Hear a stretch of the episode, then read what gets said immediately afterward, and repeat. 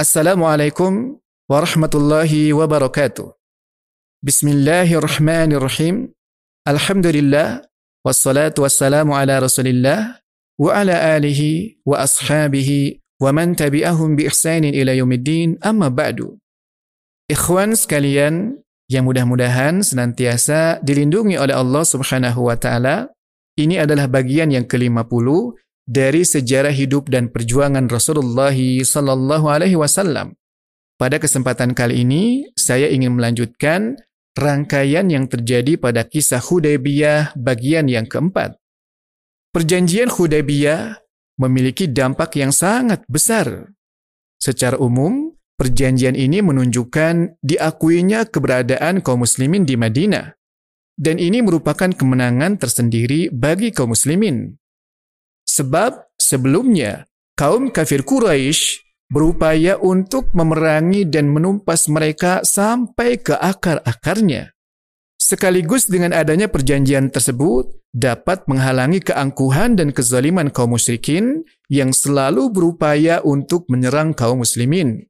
Di sisi lain, dengan adanya perjanjian tersebut, membuka peluang yang sangat besar bagi kaum muslimin untuk melancarkan dakwahnya yang selama ini banyak disibukkan oleh peperangan-peperangan bersama kaum musyrikin.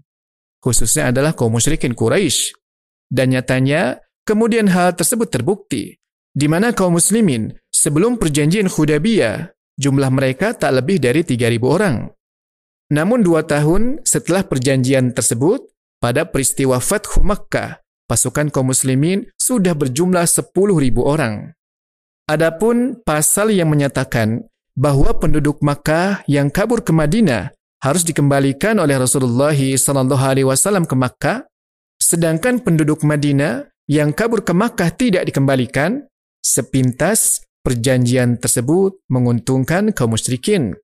Namun jika diamati dengan seksama, hal tersebut ternyata dapat difahami karena orang-orang yang beriman tidak mungkin dia akan kabur ke Makkah untuk meminta perlindungan.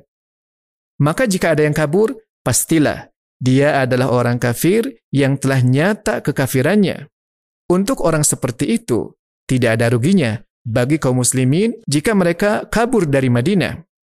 Sedangkan kaum muslimin di Makkah, jika dia hendak kabur, maka Madinah bukanlah satu-satunya tujuan untuk itu.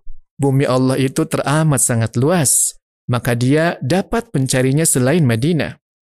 Hal itu kemudian terbukti. Ada seorang sahabat yang bernama Abu Basir kabur dari Makkah ke Madinah.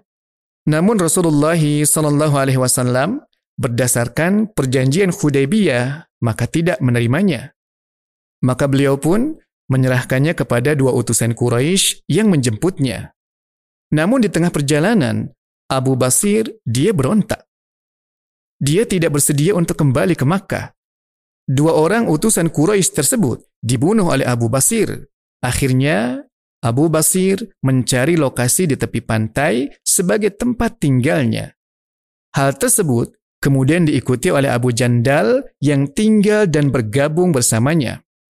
Begitulah seterusnya satu demi satu kaum muslimin yang berada di Makkah kabur ke tempat itu. Dan lama-kelamaan akhirnya membentuk komunitas tersendiri.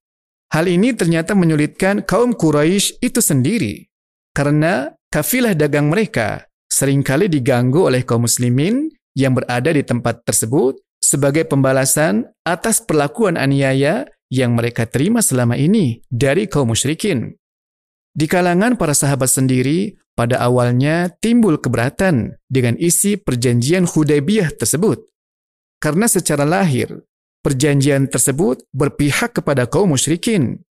Namun akhirnya mereka menyadari bahwa keputusan Rasulullah sallallahu alaihi wasallam akan selalu mendatangkan kemaslahatan karena semuanya berasal dari Allah taala. Apalagi tidak lama kemudian Allah Subhanahu wa taala menurunkan ayatnya surat Al-Fath ayat 1. Inna fatahna laka fatham mubina. Sesungguhnya kami telah memberikan kepadamu kemenangan yang nyata. Maka bergembiralah para sahabat dengan kabar gembira kemenangan yang gilang gemilang. Pada awal tahun ketujuh, setelah disepakatinya perjanjian tersebut, sejumlah tokoh Quraisy masuk Islam. Di antaranya adalah di antaranya adalah Amr bin Al-As, Khalid bin Walid, dan Uthman bin Talha. Ikhwas sekalian, demikianlah kisah tentang perjanjian Hudaybiyah. Wassalamualaikum warahmatullahi wabarakatuh.